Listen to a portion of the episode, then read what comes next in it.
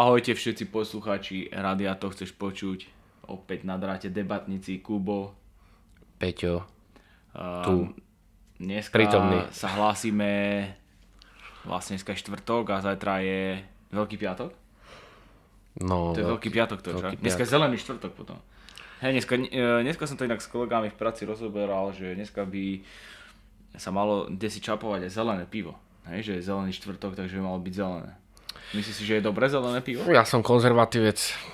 A ja som na to svetle. Nie, že som na svetle, som konzervatívec, nemalo by sa vyrábať vôbec zelené pivo. No to tam bude iba nejaké také farbivečko. To nikoho nezaujíma. Zelené pivo neexistuje. Nahrávame večer a vonku je svetlo. Takže to je veľmi pozitívna vec, pretože doteraz eh, sme teda väčšinou nahrávali, keď bola tma. A je teraz svetlo a dneska bol veľmi pekný deň, dneska bolo aj teplo. Apríl je vrtkavý mesiac síce, takže apríl je taký, že ešte dokáže vytrápiť a myslím, že nás aj párkrát vytrápil nás tu, uh, severnejšie. Uh, vytrapil, akože myslím to v tom zmysle, že aj párkrát snežilo, pršalo, hej, a dneska bolo krásnych 20 stupňov, takže na krátke tričko. Áno, zajtra sa to má pokaziť. Aj teraz sa má pokaziť, super. Uh, dneska budeme hovoriť o, ne, o takom jednom beťarovi.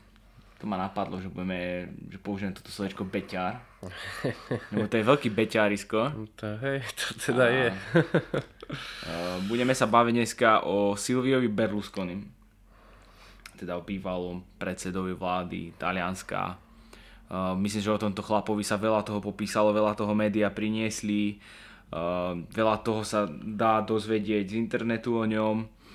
Uh, je to podnikateľ. Čo je to v prvom rade? Podnikateľ alebo politik?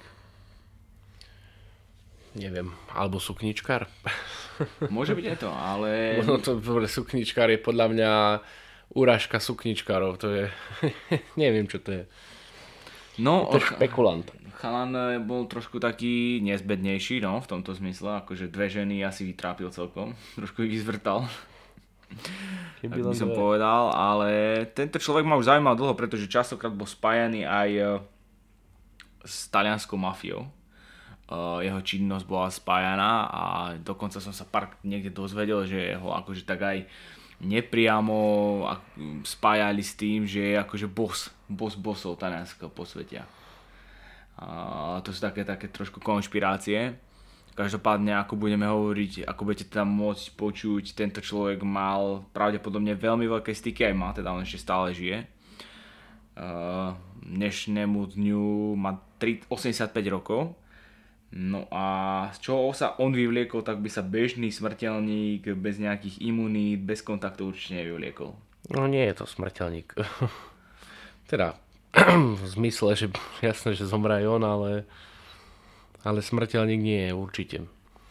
Je to niečo v takom ponímaní, nemyslím teraz v tom fungovaní v tej krajine, ale, ale takže troška aj s tým.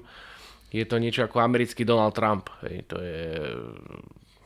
Neviem, neviem to popísať, ak poznáte Donalda Trumpa, tak také niečo je Silvio Berlusconi, až na to, že nejaký, fú, no čo by som povedal, talianský Fico? No, no. Až na to, že Fico není podnikateľ, to je pravda, no. Tak ja neviem, neviem. neviem Fico oficiálne nikdy nepodnikal, no akože Berlusconi podnikal. Jeho Áno, cesta akože- začala podnikaním. Áno, akože prišiel do politiky už bohatý podľa všetkého a asi sa mu tam páčilo, potom to asi aj využíval vo svoj prospech.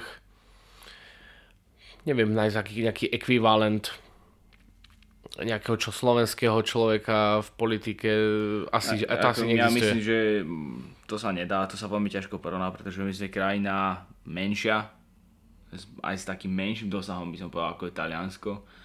Uh, Taliansko je predsa len, Berlusconi tam využil aj vo svojej politickej kampani zastavenie migrácie do Talianska z Afriky.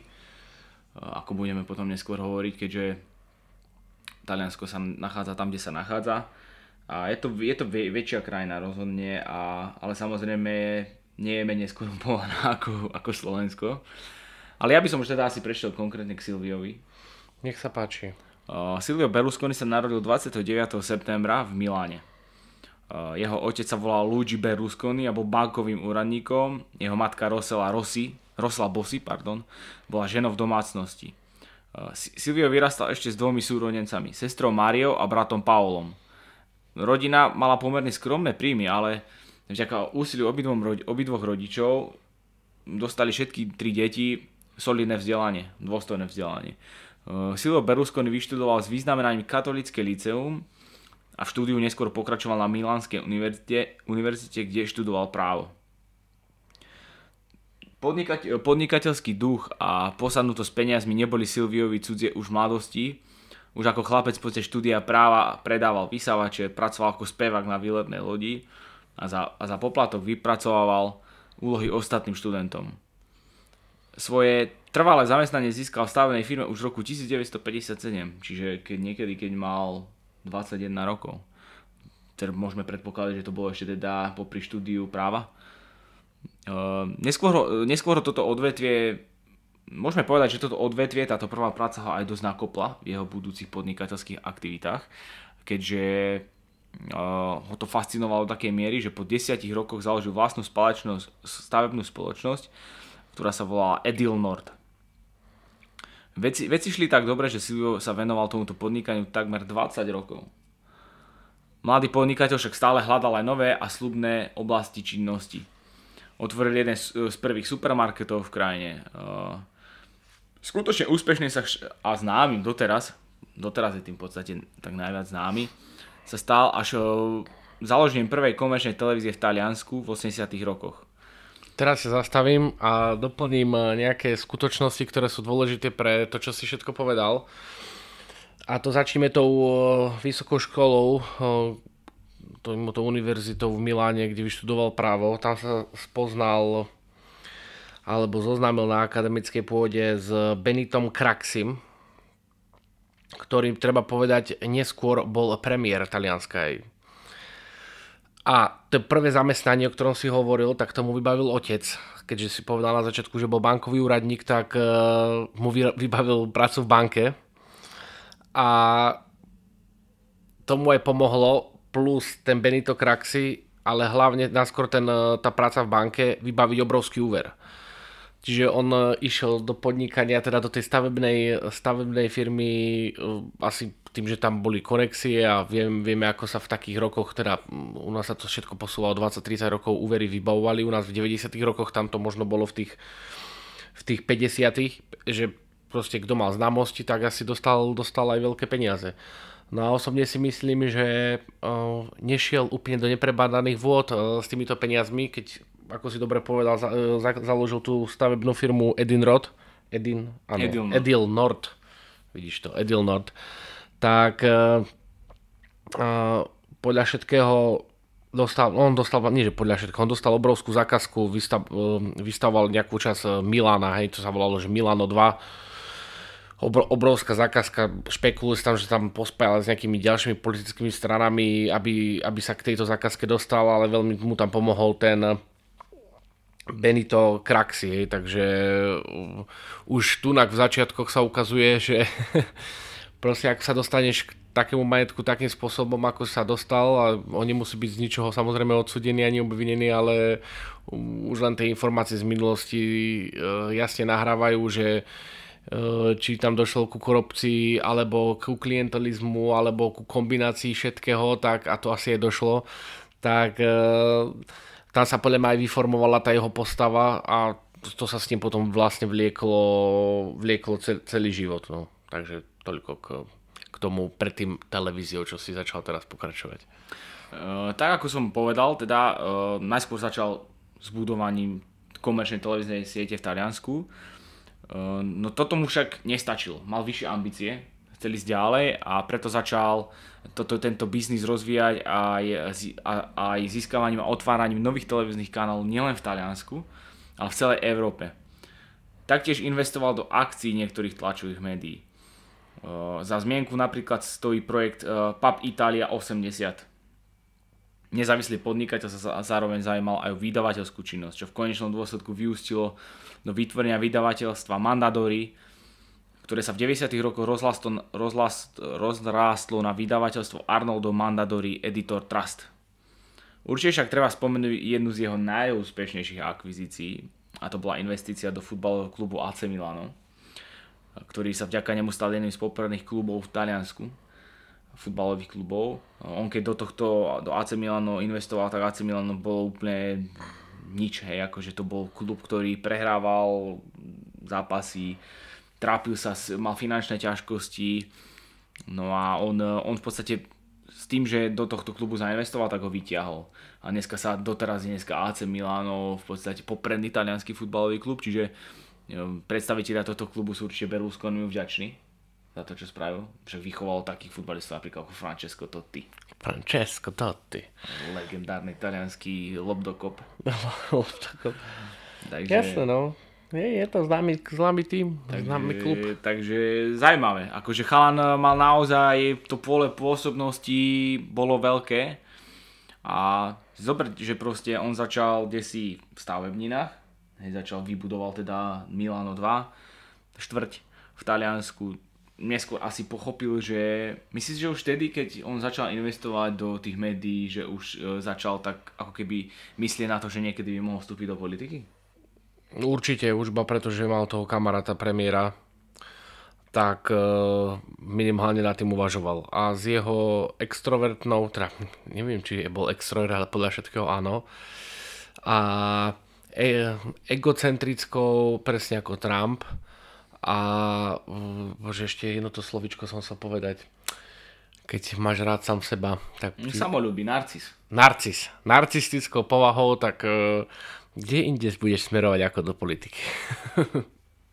no, uh, akože o ňom sa hovorí aj, aj tom nejaké americké médiá vyťahli, že je to proste závislé na peniazoch. Že on má no. veľmi rád peniaze a, a v prvom to bolo asi takým jeho životným, celoživotným krédom, že tie peniaze. A už potom sa chcel len zviditeľňovať, už bol na, na poli toho biznisového sektoru, už bol úspešný a chcel sa ešte viac viditeľný, chcel ísť do tej politiky, chcel presadiť možno nejaké svoje názory. Uh, mohli by sme o tom polemizovať, či tam šiel s čistým svedomím alebo s čistými úmyslami.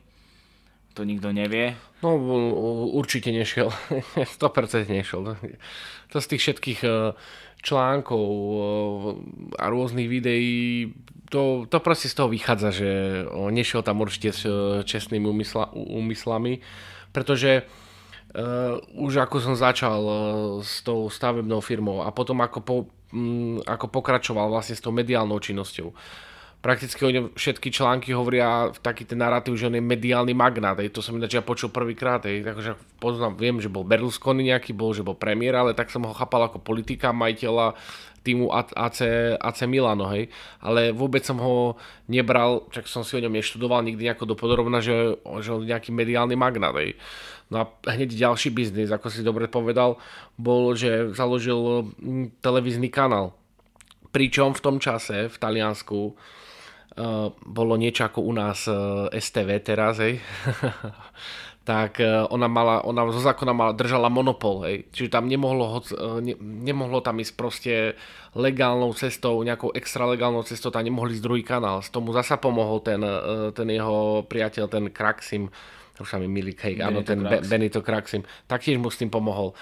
Eh, samozrejme neskôr to celé zlegalizovať, ale on vstúpil na ten trh, hej, dovtedy uh, mal monopol televízna stanica RAI, ale čo to presne je, nejaká asi reg, regional, uh, regionálne analoge, analoge Itália. tak uh, a on začal robiť tú, tú zabavnú časť, hej. E, začali sa tam vysielať prvé seriály, dokonca na tejto televízii, ako jeden z prvých seriálov, ktorý sa vysielal, tak bol Dallas, hej.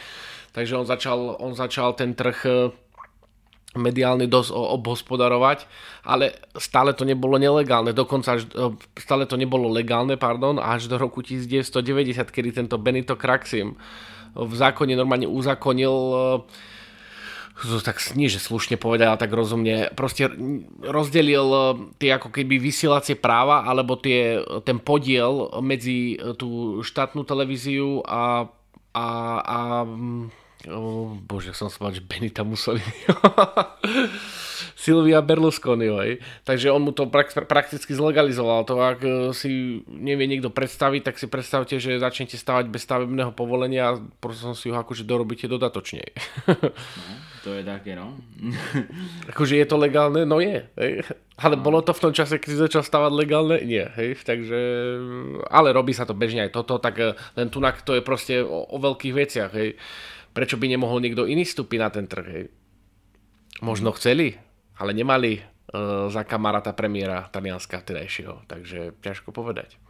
Koncom 80 rokov bol Berlusconi už jedným z najbohatších ľudí v Taliansku. V roku 1988 bol, bol, bol jeho, bola do jeho stavebného holdingu, mediálneho biznisu a futbalového klubu začala sieť najväčších obchodných domov La Standardo. O niečo neskôr, už v 90 rokoch, Berlusconi založil cerskú spoločnosť od spoločnosti Fininvest a táto spoločnosť sa volala Mediaset. Jej hlavné, pôsobenie, e, jej hlavné, hlavné pole pôsobnosti je v reklame, multimédiách, televízii a v kine. Uh, svoju holdingovú spoločnosť Fininvest založil ešte v roku 1978, bola to taká jeho prvá toto bola tak, on tam zlúčil ako keby viaceré svoje podnikateľské aktivity. Dokonca sponzoroval niekoľko filmov, ktoré nie sú v spoločnosti až tak známe, avšak za zmienku stoja napríklad Pánske práce, Predkovia, Stredozemné more a ako aj niekoľko televíznych relácií. Rozširovaní pola svojho podnikania sa stále nezastavil. Podarilo sa mu ho rozšíriť aj o poisťovníctvo. Medzi jeho aktíva patria aj rôzne fondy. Čiže vidíš to? Mal to v Taliansku rozbehnuté na všetkých finančných trhoch, ak sa hovorí. Bol to obratný chalán, ako čítal ten trh. Čítal ten trh, e, poisťovníctvo je zaujímavé pole pôsobnosti si myslím, avšak je to veľmi, veľmi náročné rozbehnúť, e, on, on skorej investoval, nerozbiehal niečo od, od piky, hej, že nerozbie, nerozbiehal niečo od základov, že teraz si povedal, že idem si otvoriť poisťovňu. On to pravdepodobne teda bral ako akvizíciu, povedzme zainvestoval do, spoloč- do nejakých uh, do nejakej poisťovne a, a časom ju na ňo predbral úplne kontrolu. Však takto môžeme povedať, že zbohatol aj na týchto fondoch aj Petr Kellner, hej, čo bolo v podstate na poisťovníctve, dá sa povedať, čo bola kauza, že minulý rok zahynul hej, pri lyžovačke na Aliaške, pri extrémnom lyžovaní. Peťo, Peťo, no. Bohatý človek. On, PPF, Bol. PPF sa volá tá firma jeho, Petra Kellnera. Yes. Poďme sa pozrieť teda do politiky, že ako sa z neho stal politik, z tohto chlapca. No šup šup, šup šup bol politikom. mm, objavil sa, v roku 1994 sa na svetovej scéne objavila nová postava, Silvio Berlusconi. Jeho strana, ktorá sa volala Forza Italia, ten môžeme povedať, že akože Taliansko vpred, alebo nejak, takže akože išiel posúvať, že Forza, hej, dopredu. Áno, v anglickom preklade komu to bude tak akože go Italy, hej, keby sme to dali do angličtiny, takže nie, že choď Taliansko, ale že môže byť Taliansko vpred. No, pôvodne bola táto Forza Italia politickým hnutím, ktoré si rýchlo získalo popularitu vďaka svojim inovatívnym myšlienkam a atraktívnemu postaveniu jej lídra. Hlavnou ideológiou bolo spojenie rôznych konceptov, ako je liberálny socializmus a demokratický populizmus, Strana získala všeobecné uznanie vďaka záväzku voči tradičným a katolickým hodnotám. Silvio Berlusconi sa stal premiérom Talianska, vyhral voľby v marci 1994 a jeho stredopráva Forza Italia získala viac ako 40% hlasov, čo znamenalo, že vytvoril koalíciu s ostatnými stranami. Jednou z priorit jeho politickej činnosti bola kontrola migračných tokov, najmä z Afriky. Jeho vláda však netrvala ani rok, koalícia sa zrútila kvôli nezhodám. Berlusconi odstúpil a po nových voľbách v roku 1996 sa dostal do opozície. Z týchto krajinách, e, ja som to už načetol na začiatku, že on, je, on, on to postavil možno z veľkej časti na, tom, na tej migračnej politike znovu, hej, že čo, a to sa bavíme o 90 rokoch, dneska je to tu znovu aktuálne, hej. Tieto otázky migrácie, že teraz máme napríklad aktuálnu vojnu na Ukrajine, čiže veľa ľudí sa odtiaľ snaží odísť. Akože je to taká iná migrácia, ako keď ide niekto z biedy z Afriky. Hej. Ale teraz ma napríklad napadá mm, aktuálne ten, kto sleduje bojové športy, tu na Peťo je veľký fanúšik bojových športov, tak napadá ma po persona Francis Gano, aktuálny šampión UFC v ťažkej váhe. On je pôvodne z Kamerunu a veľa médií po jeho obrovských úspechoch v UFC a o, obhaj, po obhajení titulu hovorilo o tom, ako on mal ťažkú životnú cestu. A myslím, že on práve šiel aj cez Taliansko. Nie, on šiel cez Francúzsko. Cez Maroko.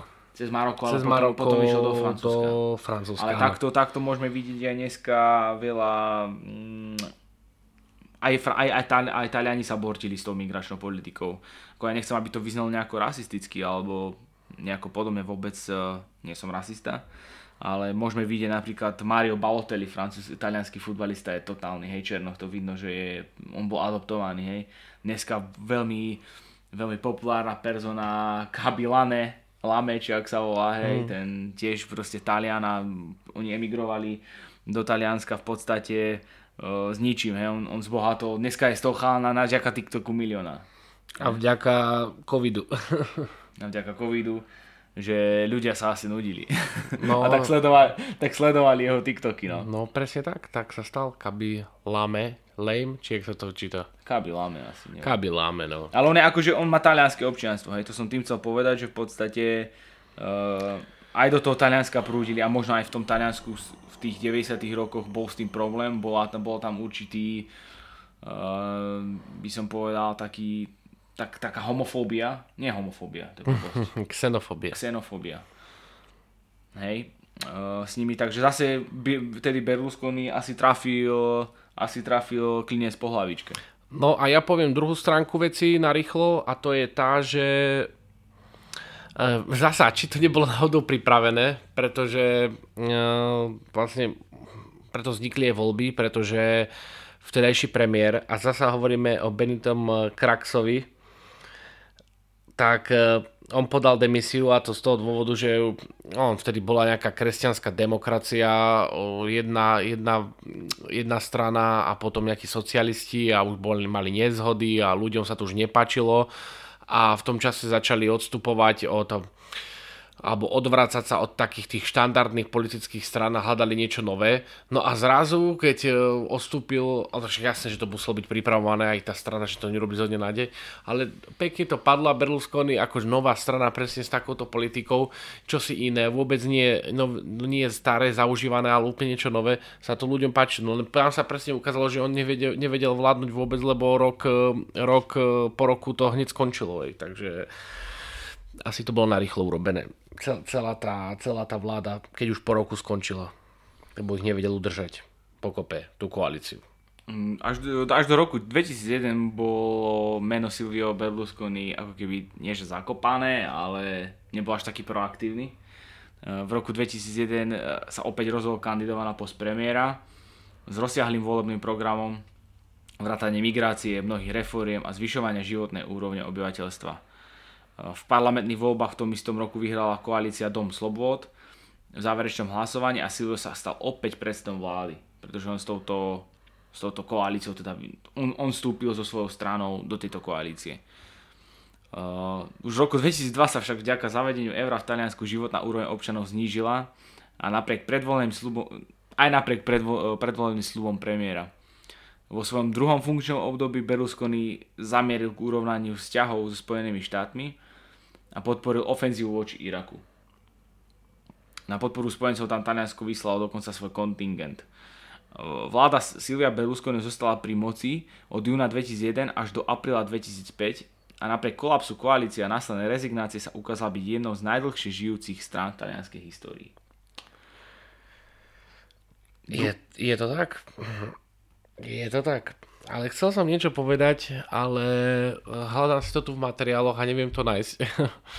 tak to iba skúsim tak nejako zreprodukovať, že na akú nôtu hral, na akú nôtu hral tým voličom a obyvateľom Talianska Silvio Berlusconi, tak chudobným vravel, chudob, chudobní mu závideli, no závideli, oni v ňom videli, videli No, však vzor, samozrejme, bohatý človek a tak ďalej, ale on sa stále... Bohatý človek a možno bol pre ním, dokázal v nich zbudiť tou svojou propagandou taký pocit niečoho, že OK, že tento je bohatý a ide nás teraz vyťahnuť z biedy, ide nás možno z nejakej korupcie vyťahnuť. No a on, a boli tie také tie tri, tri vrstvy, však tá chudobná, tá stredná a, a bohatá, hej. No a keď prišiel medzi chudobným, tak im vyprával, ako keď bol mladý, tak pracoval na poli, hej, u, na rodičovskom poli, ako tam proste makal, hej. tak to sa všetkým páčilo. Keď sa stretol z tej strednej vrstve, tak vravil, no, tak hovoril o tom začiatku podnikania, že takto som to rozbehol, predával som vysavače, tam som spieval toto peniaze, išiel som robiť do banky a toto, to sa tým sa tej strednej vrstve páčilo. No a bohatej vrstve ukázal Ferrari a vraví, pozrite sa, veď ja som váš, ja som ten istý. Takže mal to rozohraté. Áno, akože o ňom veľa, veľa, veľa, veľa médií a veľa aj tých talianských médií, aj svetových médií o ňom hovorilo, že on hrá na každú notu, že on hrá na to, čo mu vyhovuje, ale nie je o tom politika. Respektíve politický, nejaká politická propaganda. No tak uh, není o tom. No ne, nemala by byť o tom, to je v prvom rade. Nemala, ale tak pozrime sa, ako väčšina, väčšina politikov koná. Ne? No. Akože my máme mo- momentálne v, uh, v Martine neviem, či je pre posluchačov známe stredisko Martinské hole, ale asi väčšina, väčšine, väčšine ľudí bude známe a stále sú tu kandidáti na primátora, ktorí idú hovoriť, ako idú rozširovať cestu na Martinské hole a idú s nej urobiť trojprúdovku. Takže akože vidíš, to sú zase také sluby ja neviem, že vieš, zase to je, to je len politická propaganda, lebo reálne to nie je možné. A tak toto funguje, toto je proste malá komunálna politika, dá sa povedať. Hej? To nie je politika svetového no, je, Zasa, zasa uh, áno, máš akože pravdu. Úplne by som nešiel do takých uh, narratívov, že politická propaganda v, taký, v takýchto, uh, v takýchto um, témach, lebo za propagandu považujem teda minimálne ja niečo inšie, minimálne to, čo uh, v rámci vojny teraz. Ale je to je to populizmus, by som to skôr povedal. Ale populizmus, to je to správnejšie slovo. Je, je, je to skôr populizmus. Samozrejme, nabalakan ľuďom toto, toto všetko budete mať a, a vlastne ani nevedieť, ako to spraviť. Je. Áno, aj víť e, nájomné byty, víť e, to je v rámci Slovenska, áno, víť e, trojprúdovka na Martinského hole a IP, IP, IP ďalších vecí, ktoré by sme mohli ďalej pokračovať. Je. Alebo dostávanie diálnice Bratislava Košice. Alebo, alebo dobudovanie tunela Višňové po 40 rokoch. Takže 4,5 km úsek. 4,5 je... nemá 12? No neviem, či má 12, kámo. A neviem. Najdlhší, to najdlhší tunel na Slovensku. Jeden zo štyroch. Neviem, to neviem. To neviem, či nemá 12, ne, ale nedám za to ruku do hňa, neviem. Neviem presne, ale e, vtipné je to, že ten tunel buduje už 40 rokov, hej. Čiže nech má aj 150 e, km, ale, nech, ale, ale kde si v Švajčiarsku už by bol, pre, už by, už by bol asi prerazený. Hej. Asi 30 sa buduje, či? To je ako, tu sa už ráme s číslami. No tak nie, no tak je, ešte má, keby, keby, keby, že len 30, tak ešte aspoň 10 rokov, vieš, máme do tej 40 Myslím, že 10, 10 rokov sa ešte určite bude budovať. Takže, máme ešte 10 rokov do 40 Vieš, keby si mal 40, tak už, je, už by sme oslovali o 10 rokov, ak sa hovorí polstoročie. už by sme tam išli bachnúť čampanské. No. A spievali by sme si, čože, čože je to 50. Späť ale k Silviovi. 2. maja 2006 podal demisiu potom čo prehral volebný súboj s istým Romanom Prodym. Po víťazstve v voľbách v roku, 2000, uh, v roku 2008 sa však opäť stal premiérom a následne presadil tzv. zákon, zákon, ktorý sa volal Lodo Alfano. Čo tento zákon znamenal? Tento zákon znemožnil trestné stíhanie premiéra, to je Silvio tam presadil trestné stíhanie svoj, svojej osoby, prezidenta a prezidov snemovne a senátu. Týmto krokom si Berlusconi dočasne zaistil imunitu. V oktobri 2009 však talianský ústavný súd rozhodol, že tento zákon je protiústavný a zrušil ho. No. A teraz uh, sa vrátim k, tej spol, uh, k, tej, k tomu, čo som povedal predtým, že keď išiel teda do politiky sledovať osobné záujmy, tak tu asi vidíme, že asi osobné záujmy išiel sledovať, pretože on mal, ja za chvíľku poviem, on mal na, na krku strašne veľa trestných stíhaní, hej, uh, za rôzne prečiny, protizákonné a teraz akože ty si predseda vlády a teraz ja nemôžu stíhať. Ako tak, čo je? No presne tak, lebo fú, tie súdy hnusné, oni chcú ísť proti mne, robia mi zle, veď ja som nič neurobil. Vidíte to, musím si dať imunitu. Mm, bože chráň. Chudák. Chudačik. 13. decembra bol Berlusconi na záver svojho politického mítingu na Dómskom námestí v Milane fyzicky napadnutý. Čiže niektorí ľudia ho tiež mali dosť a možno mali dosť aj tých, týchto jeho zákonov, kedy očistoval svoju vlastnú osobu. istý Massimo Tartaglia ho udrel suvenírom v podobe milánskeho domu do tváre. Berlusconi utrpel zlomeniu nosa a prišiel o dva zuby. Útočník bol zatknutý. No a zuby už má asi správené, lebo keď dneska pozrite jeho fotku, ja ho aj potom dám samozrejme na Instagram, tak mm, má zuby, akože, že môže robiť reklamu na Colgate. Ale je to, je to také, bože, nie, personifikácia, že som sa bať, že ťa niekto udre nejakou no, suvenírom. Také ešte milánskym domom. Dalo by sa tam v tom nájsť niečo hĺbšie, keby sa na to tak, tak trocha zamyslel. Máš na mysli niečo hĺbšie?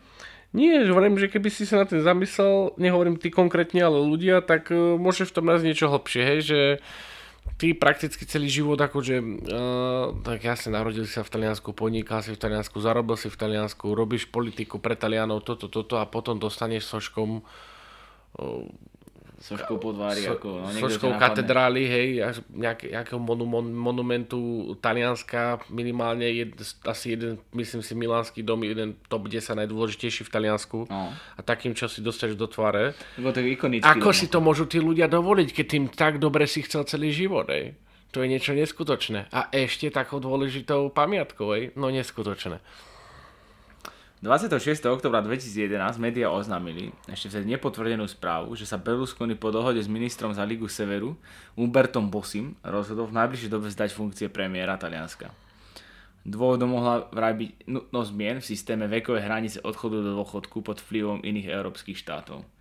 Ja si myslím, že toto už je len taká malá zamienka na to, aby ťa niekto odvolával, alebo aby si, vieš, že odchod do dôchodku. Tam už bolo toľko toho na ňo už, tí, už tie médiá aj tí ľudia mali na ňo, ak sa hovorí, spadeno. To teda mali. Uf. Za to všetko, čo robil, hej, uh, za to, že si presadzoval v podstate sám pre seba nejakým spôsobom tú imunitu.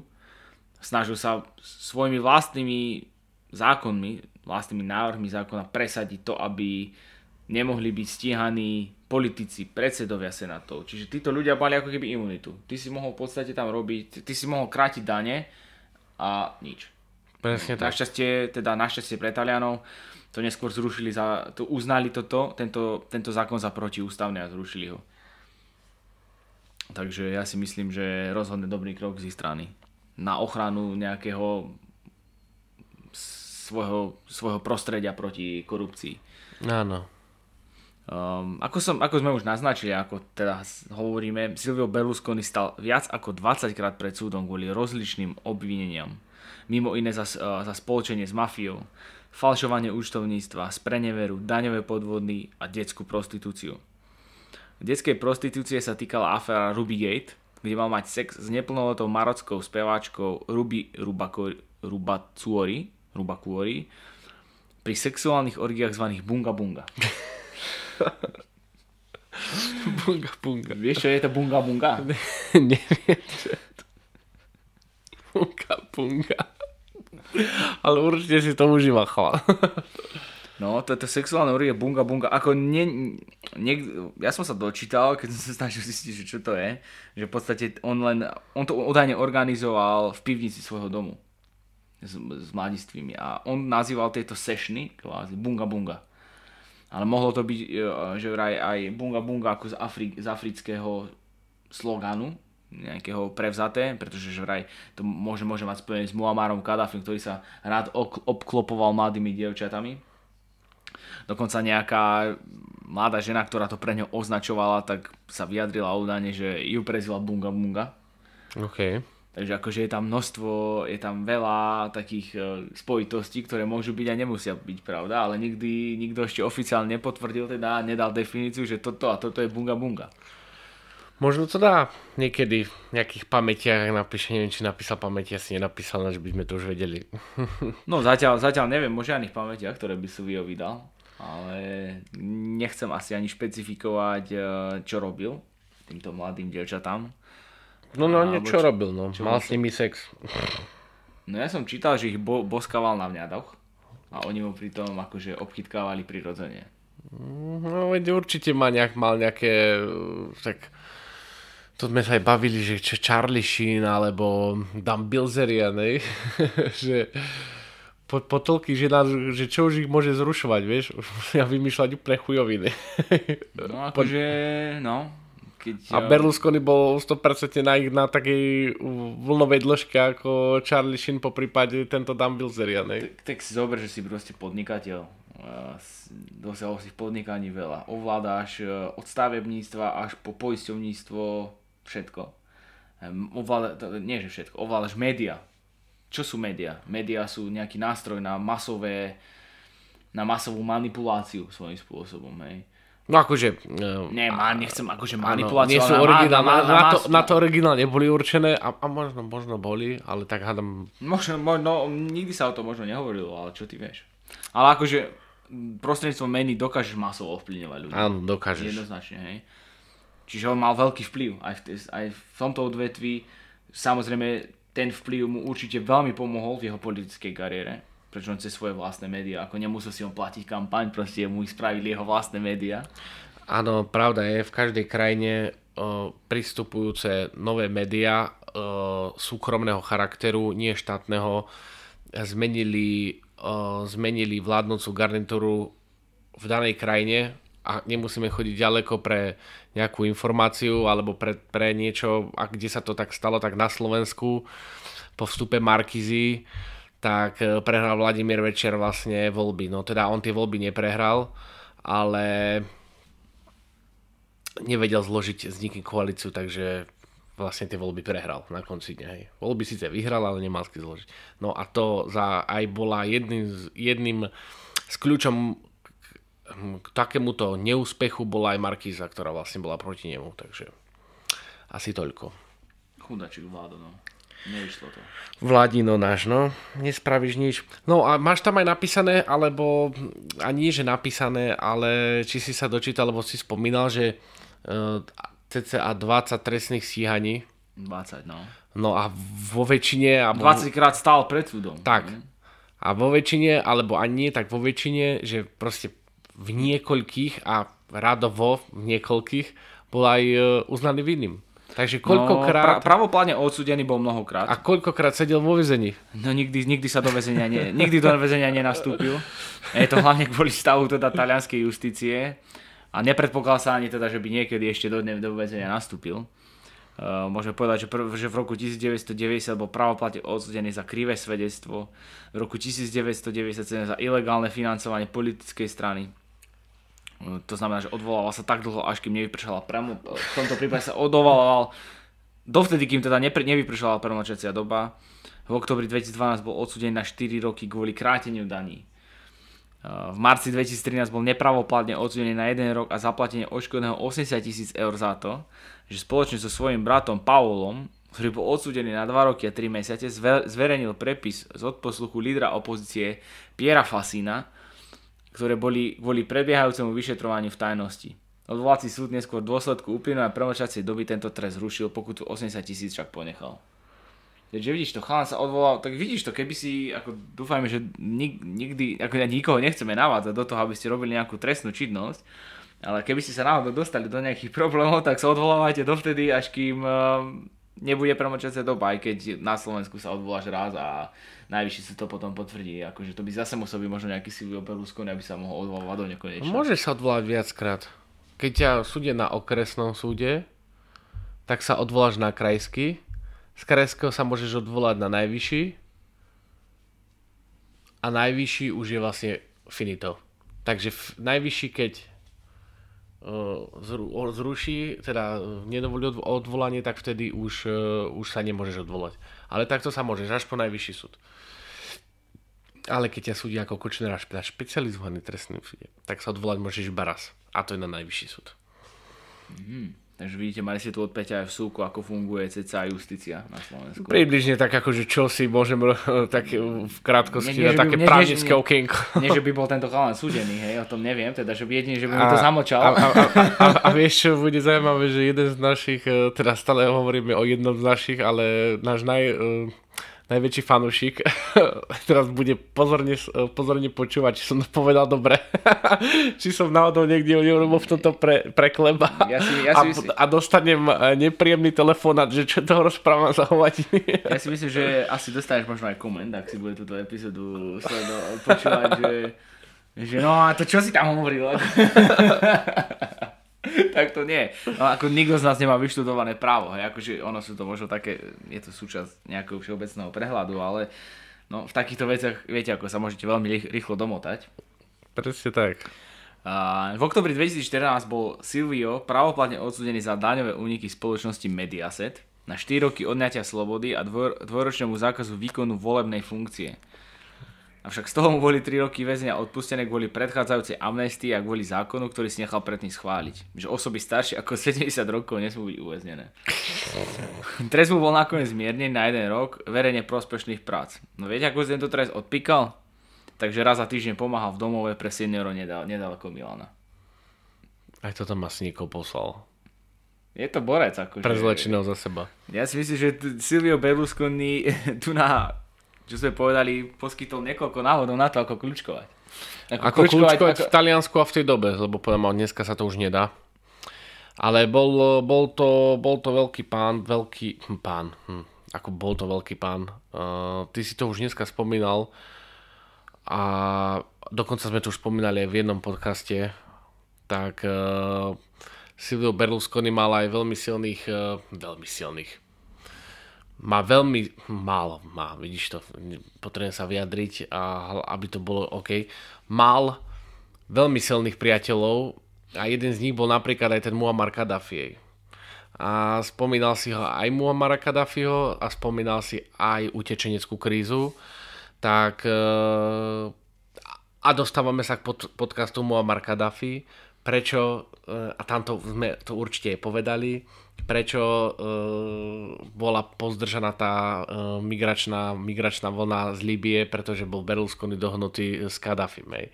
Čím sa mu vyhrážal, pri keď som hovoril ja pri poslednom telefonáte, keď išli Kadafiho už uh, musel uísť a Berlusconi mu vybavil ten exil a on ho odmietol, že keď skončí on, tak bude, príde do Taliansku veľká migračná vlna, čo sa vlastne aj stalo. Takže to bol jeden z takých tom, v tej dobe mocných eh, kamarátov. No a vieš, koho mal no už by som mohol tvrdiť, že mal eh, veľmi dobrého kamaráta, dokonca tvrdil, že nie svojho najlepšieho kamaráta a po prípade, že až brata no. Vladimíra Putina. No. Vladimíra Putina samozrejme do času, dokým nenapadol Ukrajinu verejne, Berlusconi dal, sa vyjadril, že nechápe to, čo robí a takéhoto človeka nepoznáva, že on ho ako mieromilovného dobrého človeka spoznáva a prakticky sa asi medzi nimi naštrbilo to priateľstvo. Pretože existovala slavná trojka, že vraj, a to bol Silvio Berlusconi, Vladimír Putin a Gerhard Schröder, hej, vtedajší mm. kancelár uh, rakúsky. Nemecký. Rakúsky. Ge- Gerhard Schröder, však máme telefóny, môžeme sa pozrieť, ale mi sa začne rakúsky. No, Gerhard... Akože zaujíma, no, počkaj. Gerhard Schröder, bývalý nemecký kancelár. Nemecký. Tak čo som to potom si ja myslel? Ja to teraz bol tam rakúsky kancelár, preto sa mi to pomýlilo. No, Gerhard ano. Schröder bol v Nemecku pred Merkelovou. Ale však Gerhard Schröder a samozrejme aj s Merkelovou boli, uh, boli veľkí kamaráti a to skrzoné, ale tak to už je jedno. Takže uh, nie len, že uh, bol, aby som to tak zhrnul na konci, hej, podnikateľ, miliardár, mediálny magnát, majiteľ fotbalového klubu, hej, už dával najavo. Nie, že bol aj politik a tých ľudí vedel manipulovať presne tak, ako sme, uh, sme pred chvíľkou rozprávali. Ale takisto, keďže mal asi moc, ktorú mal, peniaze, ktoré mal, tak si vedel nav- nav- nadvezovať aj zaujímavé priateľstva a takéto osoby boli aj vedľa Silvia Berlusconiho. Presne tak. Takže toto bol Silvio Berlusconi. Silvio. Bunga bunga. bunga bunga. bunga. V, pod, v podaní debatníkov Kuba a Peťa. Uh, ak sa vám táto epizóda páčila, dopočúvali ste ju až sem, tak budeme radi, keď nám dáte like, prípadne nejaký ohlas na, so, na sociálnych sieťach, Instagram, Facebook. a budeme radi, keď s nami ostanete na dráte aj naďalej. Tešíme sa na vás s ďalšou epizódou, ktorá určite bude zaujímavá. Určite zaujímavá príde a ako vždy v sobotu. Čaute. Čaute. Čaute, čaute.